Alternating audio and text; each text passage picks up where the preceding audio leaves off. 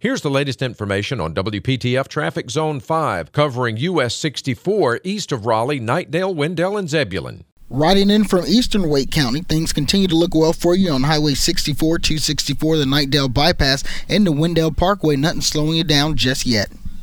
Tune to AM 680 WPTF, the traffic station, with traffic reports every 10 minutes on the 8s, morning and afternoons. Zone by zone reports are an exclusive feature of WPTF Triangle Traffic.